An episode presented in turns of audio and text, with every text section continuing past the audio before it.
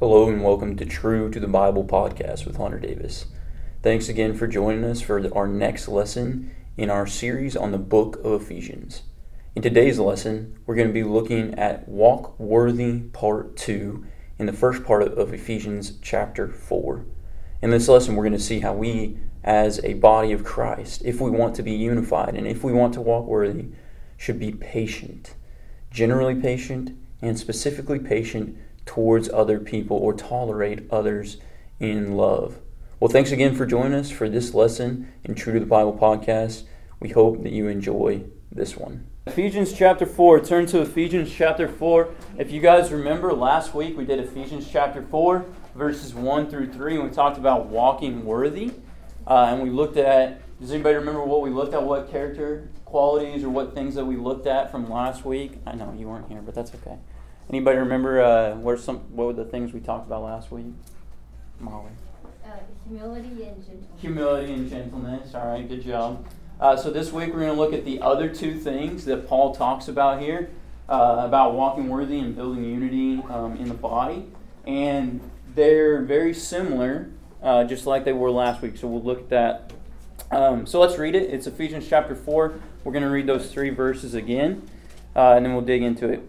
It says, Therefore, I, the prisoner of the Lord, implore you to walk in a manner worthy of the calling which you have been called, with all humility and gentleness, with patience, showing tolerance for one another in love, being diligent to preserve the unity of the Spirit in the bond of peace. All right, let's go ahead and pray, and then we'll get into it.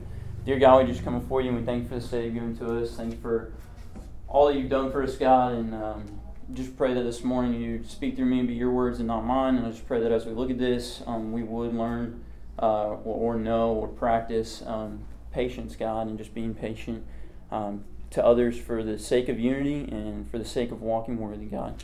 We pray all these things uh, through Jesus' name. Amen.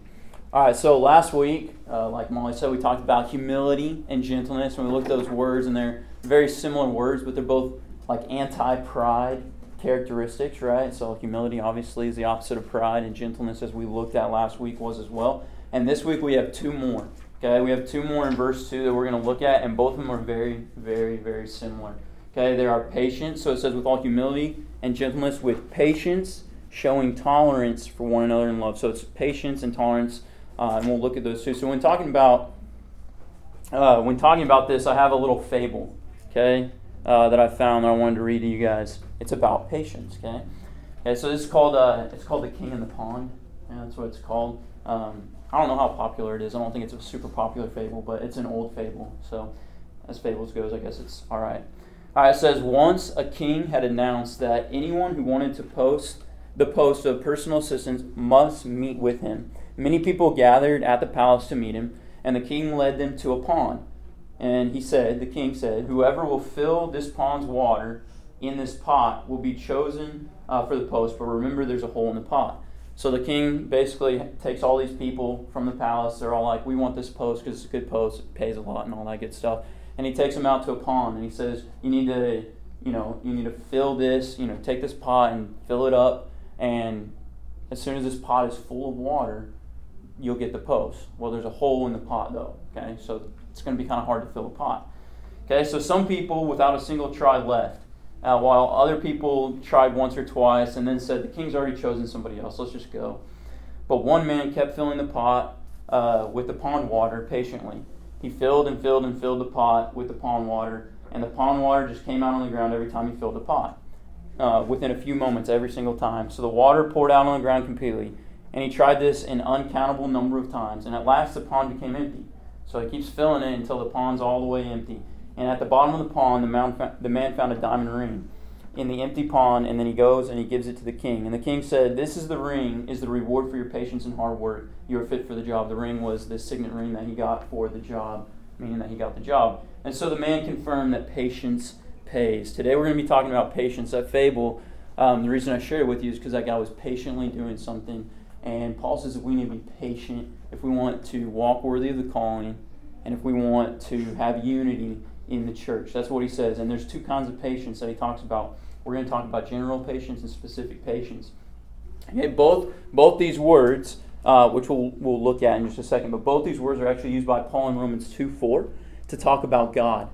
Okay, in 2 4, in Romans 2 4, Paul says, Or do you presume on the riches of the kindness and the forbearance and patience, not knowing that God's kindness is meant to lead you to repentance? So, Paul there actually uses the same two words that we're going to talk about today to talk about how God is towards us. So, he's calling us to walk worthy and, and basically be act like God acts. Okay, obviously, he's not calling us to be God, but he, he says God is forbearant uh, and patient, and you need to be those two things too here in Ephesians, is what he says. So, the first thing we're going to look at is general patience, and that's the first one on you guys' little sheet if you want, if you're writing stuff down, if you're a note taker. So, general patience is what we're going to look at. Um, and we're going to look at a couple of extremes for this. Okay, this is the first one when he says, with all humility and gentleness, with patience. Okay, that word patience right there um, means exactly what you, you think it means. It means to be patient. It's also used as being forbearant or having forbearance, uh, long suffering, things like that. That's those are some words that are used in the scripture for it. But it's just to be patient. And really, when you look at it, there's two extremes to it. Okay, um, these are the extremes that we look at. Last week we looked at extremes of humility. This week we're looking at of patience. So this first word, uh, if you look on the far right there, uh, to be patient is being willing to wait when you're called to wait. Okay, so being patient is being willing to wait when you're called to wait. Okay, um, my brother, okay, last week I talked about Garrett a little bit and how he was the annoying child in the family. Uh, so this week I thought I'd, I'd, tell you something good about him. Okay, he, uh, he is very patient in, in several areas, but one area is in deer hunting. Okay, so he has a ton of deer hunting stories because he has a lot of sweet and awesome big whitetail bucks and he stuffs them and all this stuff. But uh, there was one time uh, when I re- really remember his patience. Okay, so he goes out and he goes hunting, and it's around Thanksgiving, so all of us are out at our farm, and he's sitting in the deer stand. And just a little background about him: he'll to deer hunt, he'll put out food, put out cameras, do all this stuff for months and months and months in advance. He'll track his bucks on cameras to know which one he wants, which one he doesn't want, and things like that. Okay, so he's very um, patient in the preseason, if you will, of hunting, right? So he gets to the point where he's actually bow hunting now because it's in November, and he's waiting on a certain buck. He's already probably killed two or three does, and he's waiting for this buck to come, and he waits and he waits, and finally, um, as he's in the tree stand for hours and hours, a buck comes and he shoots it with his bow. Okay, and if you guys know anything about hunting, especially with bows, that doesn't mean the deer just falls dead, right? They usually run off a little bit. So, what you do when you're hunting is you wait in your tree stand for 30 minutes and then you get down and you go somewhere else and you wait for a couple of hours and you wait for that deer to die. Because if you get up and go search for it it'll spook that deer and he'll run even further. And he'll just keep running keep running. He'll be really hard to find. And so my, my that's what my brother did. He got down after 30 minutes. He went home and we, we were all really excited with him because he got this sweet buck um, that he's been tracking and he's been wanting forever. And then we all go out to look for it and we can't find it and we can't find this buck. And so all of us start looking, and we look and we look and we search for this buck and we can't find it. Uh, it's been a couple hours now, and so of course, me being the great brother that I am, decide I'm going to leave because it's been a couple hours, and you know I've done my duty as a brother. So I leave. The rest, everybody else, pretty much leaves, but my brother and my dad keep on searching for that buck, and they search and they look and they find little tiny blood spots every once in a while, but really the blood trail just peters out and runs out, and they keep searching and they start body hunting which means there's no blood trail. They just search in the woods for them and search in the long grass for them, which is really hard. And they keep doing that. And at the end of the day, okay, what do you think happens? They find the deer. They don't find the deer. Okay, that's what you'd expect, right? They find the deer. And there's a ton of stories like that from my brother. They didn't, they didn't find the deer, but he patiently searched for that deer and patient, patiently searched for that deer. Now, in this case, he gets up the next morning and searches more. And after about 24 hours of searching, he finds this buck. So the, the patience did pay off in that case, and there's a lot of times it didn't for him. Okay, but he was very patient in doing what he was doing. Patient in the start of deer hunting, just to be putting stuff out, be on those cameras looking at him, patient while waiting in the stand for 15, 16 hours at a time, and then patient when searching for that buck. So that's what patience is being willing to wait when you're called to wait. Now, the two extremes to that one is being restless. We know what that is, right? It's not willing to wait. Okay, that's what I am when I'm deer hunting. Okay, my motto is if it's brown, it's down. And if you can't find it in an hour, then you're probably never going to find it. Okay, that's more me. And I'm not very patient. I'm restless when it comes to um, stuff like that. Uh, stagnant is the other extreme. Okay, if we're stagnant, that means we're not willing to move when we're called to move. Okay, that means we're not willing to move when we're called to move. That so there's times in our life when um, we know we're called to patience. Okay, Paul says, "Hey, be patient," but there's times we use that patience as an excuse to not do something. So, for example, if you're going, like, if you're like, all you guys are going to go to college soon. Well, maybe some of you guys might go to college, some of you might not.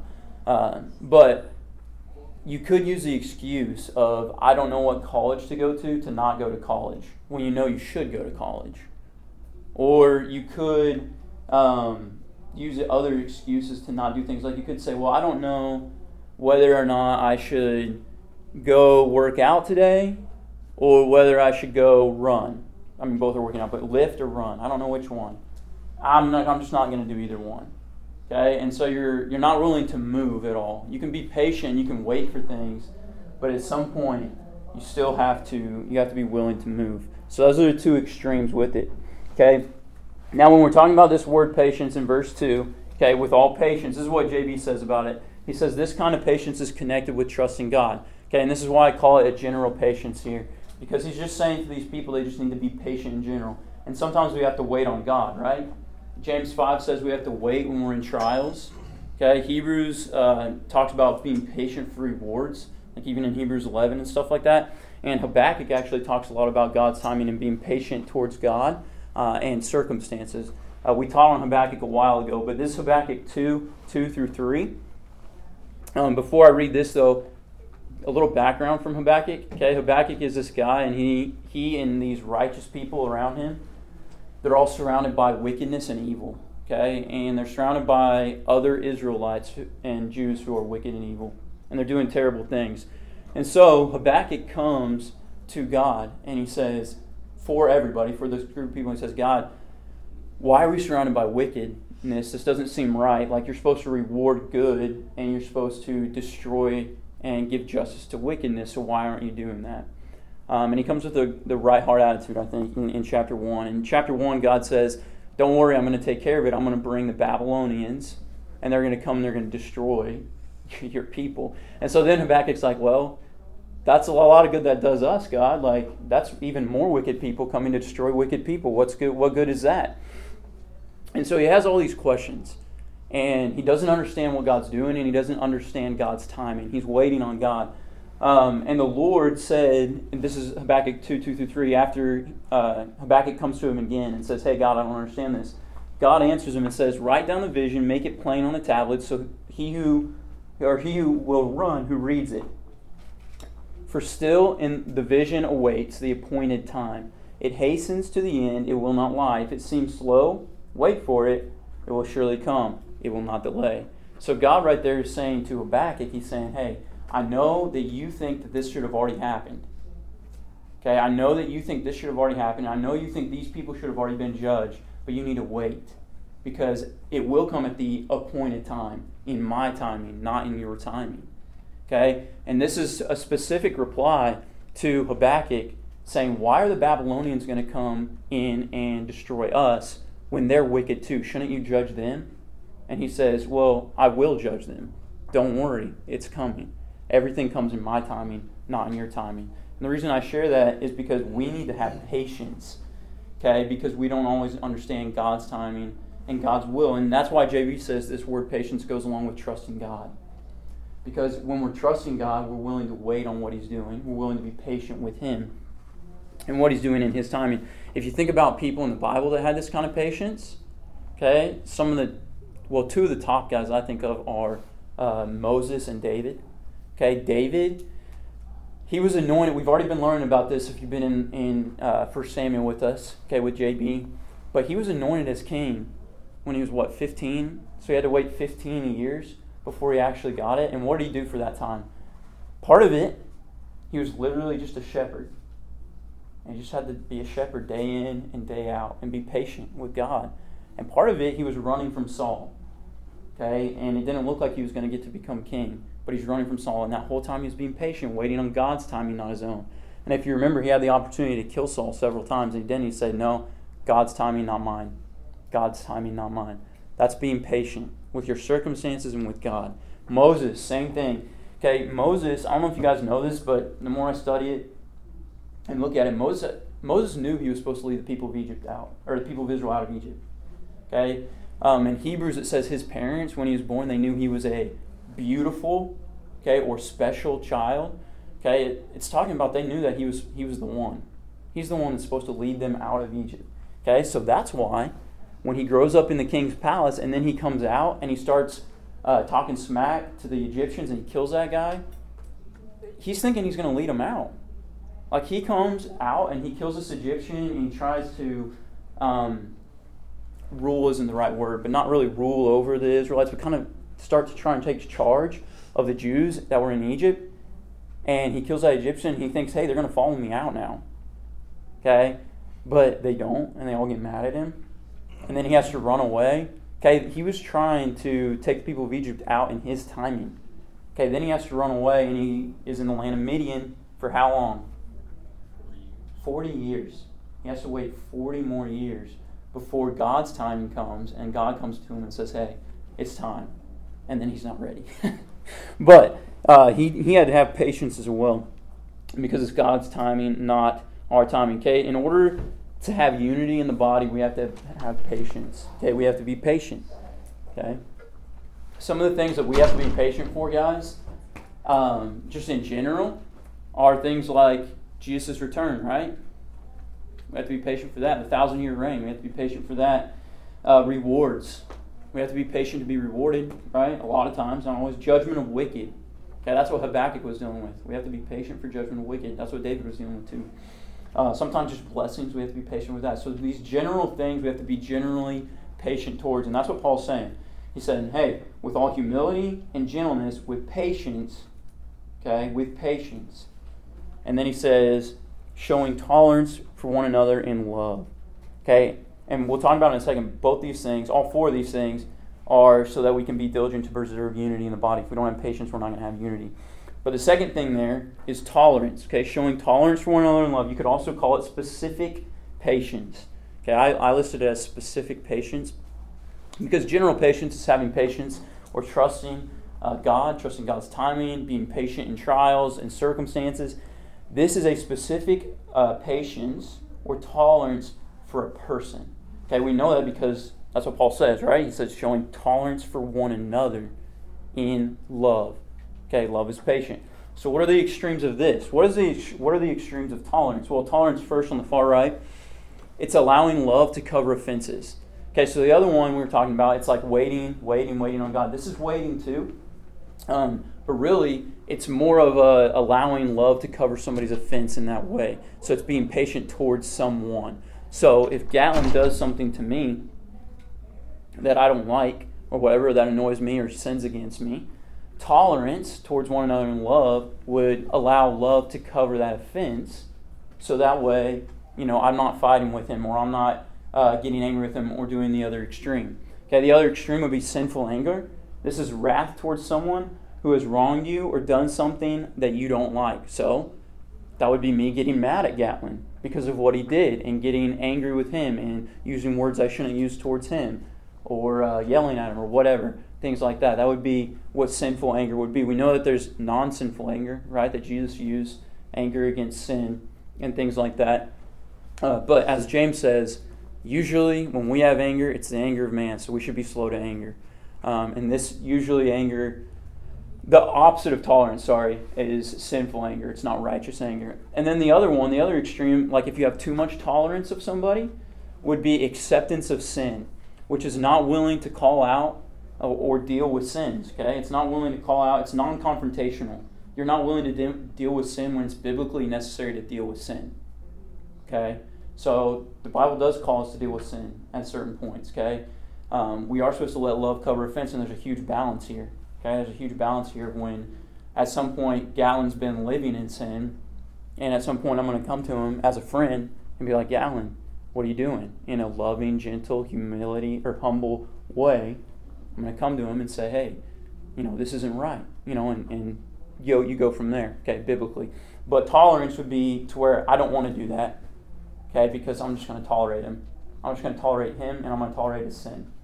Okay, uh, second, First and Second Corinthians, uh, Paul talks about this guy that's in the church at Corinth, okay, and he is being really bad, okay. He does some really horrible, awful things, okay, and as he's doing these horrible, awful things, Paul says you guys need to kick him out of the church because he's living in that sin. That's what Paul says. And there's only one church at Corinth, okay, so he can't go down the road to another church.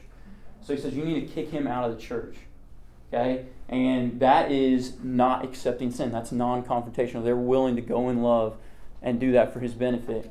But then in 2 Corinthians, Paul writes, and he says, Hey, you guys need to let him back in. You're not letting him back in. He's asked for forgiveness, and you're not letting him back in. Um, so then that would be let love cover the offense. Okay, let him back in. Okay, he's, he's asked for forgiveness, he's dealt with that sin. So those are the extremes. Um, this word, tolerance, here in, is what my uh, version says, but tolerance for one another in love. Uh, it's used several ways throughout the scriptures to bear with, or to endure, to have patience with, to suffer, to admit, to persist. Uh, those are some words that it's used for. It's talking about with dealing with other, dealing with one another in love. Okay, 1 Corinthians 13 says love is patient. Okay, love is patient. It's patient in general. It's patient specifically towards one another. Other people are going to wrong do wrong stuff to us, right? They're going to hurt us, right?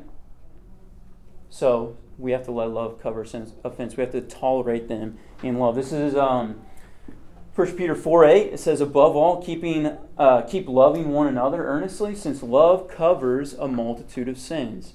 Okay, so we can allow love to cover people's sins in our life. When somebody sins against you or somebody sins against me, we can tolerate that. We can let love cover that. So when your brother or sister um, does something that you don't like, okay, so if you can think of, if you have a brother or sister and you can think of them and they do something that you don't like, which probably happens a lot, you can allow your love for that person, that brother or sister, to cover that. You don't have to react in sinful anger towards that.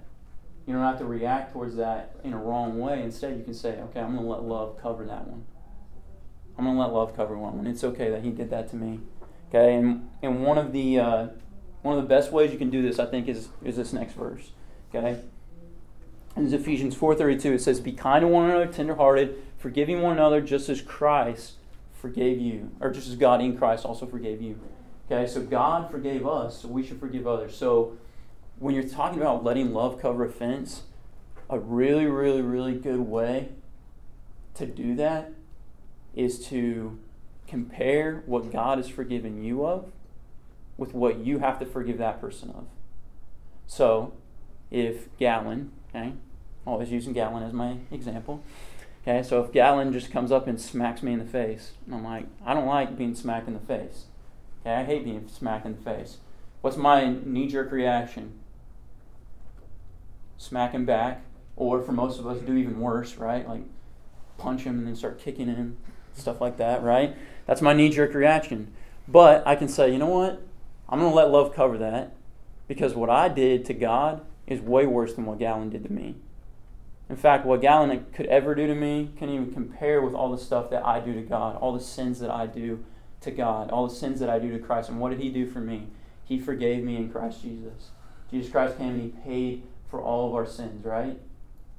Okay? So when we look at that and we keep our mind on that, it's a lot easier to tolerate one another in love or to overlook offenses, to bear with one another, whatever um, um, you want to call that.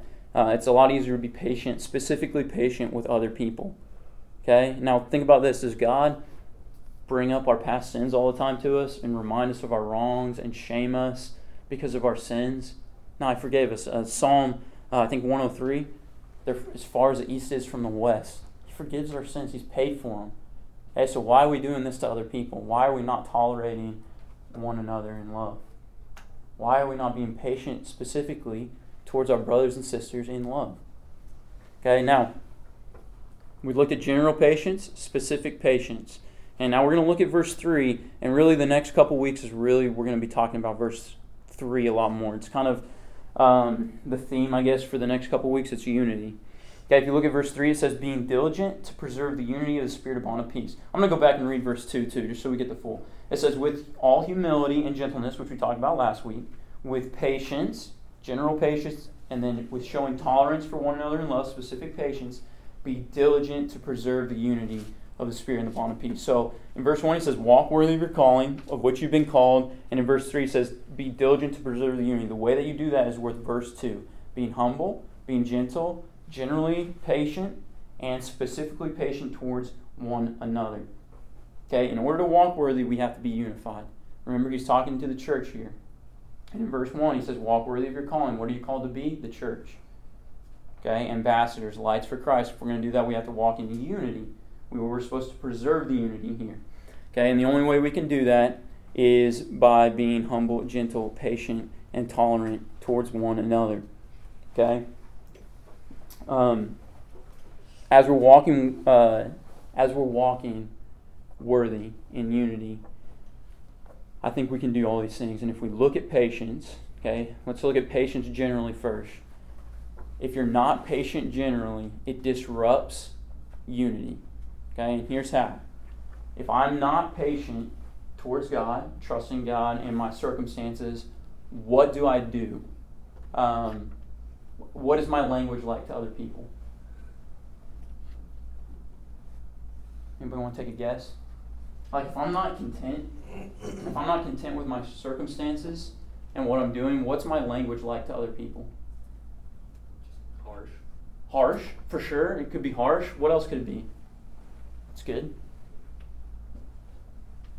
complaining. Complaining. Yeah, that's a good one too. Okay, so whether it's harsh or complaining or something else, it's usually not good. Okay, it's not going to be promoting unity. Okay, if it's harsh, and that's obviously not promoting unity. We talked about that last week. Being harsh instead of gentle. Gentleness promotes unity, not harshness. Okay, if it's complaining, what is that causing everybody else to do? think negatively. It's causing division. Let's say I complain um, because Brent is, I don't know, always talking to the people that I want to talk to at church. I don't know, I'm just making up dumb uh, things, okay, or something. So, like, let's say I have a bunch of friends and Brent comes in, he steals all my friends at church, okay, or something like that. Okay, and so I start complaining to people about Brent. I'm like, dude, Miles, you seen Brent? That chatty Cathy, man, he always takes my friends. Does he take your friends too? Yeah, and and and then Miles is like, dude, Gallon, have you heard about Chatty Cathy? Who's Chatty Cathy? Oh, that's Brent. Oh, okay. So what is that? What is all that doing? That's causing division. It's causing uh, the body to divide, right? And it's because we don't have, um, well, that would be because we don't have tolerance towards one another or towards our circumstances. That one could be both because it's specifically about Brent right? But if we don't have general patience and uh, in our circumstances, same thing. We start complaining, hey, Brent, you know, I just really hate the way our world is going right now. It's horrible. I hate it. Our world is terrible, isn't it? And suddenly focus on these negative things and it's going to divide. Okay? And then like the other example, okay, if we're if we're complaining directly about a person, that's very divisive, right? Or if Galen slaps me and I don't let love cover it, and we start a fist fight in the middle of church, that's obviously dividing, right? Okay, so these things divide. And Paul is saying, hey, we don't want to divide. Be diligent. Okay, diligent, which we could have done a whole lesson on diligence. Okay, but be diligent to preserve unity. Okay, diligence, that means you keep on going after it until it's completed. Okay, it's just like the example I always think of is from Character First a long time ago, but it's a beaver. Okay, and I didn't write this down, so I don't have a picture of a beaver or anything. Uh, but beavers, whenever they build their dams, okay, they build these giant dams and they make ponds, right? Um, that's how a lot of ponds are made because they build dams and creeks and it makes a pond. Now, when it starts raining or flooding, those dams get holes in them. Okay, so how many of you guys remember the storm last night? Were any of you like, okay, it was a pretty bad storm. We were driving home and we had to like pull over. Um, so when a storm like that comes, uh, the beavers dams they start getting holes in them okay because they're made with mud and sticks right so it's not like concrete or anything not yet you know the beavers haven't got that smart yet but one day maybe okay but it's made with sticks and mud and all this water they start start getting holes in their dam okay so throughout an entire storm Beavers are underwater fixing their dam in the storm. They're diligent to make sure their dam does not break. Because what happens when you start getting holes in your dam? It gets weaker and weaker and weaker, and then it breaks.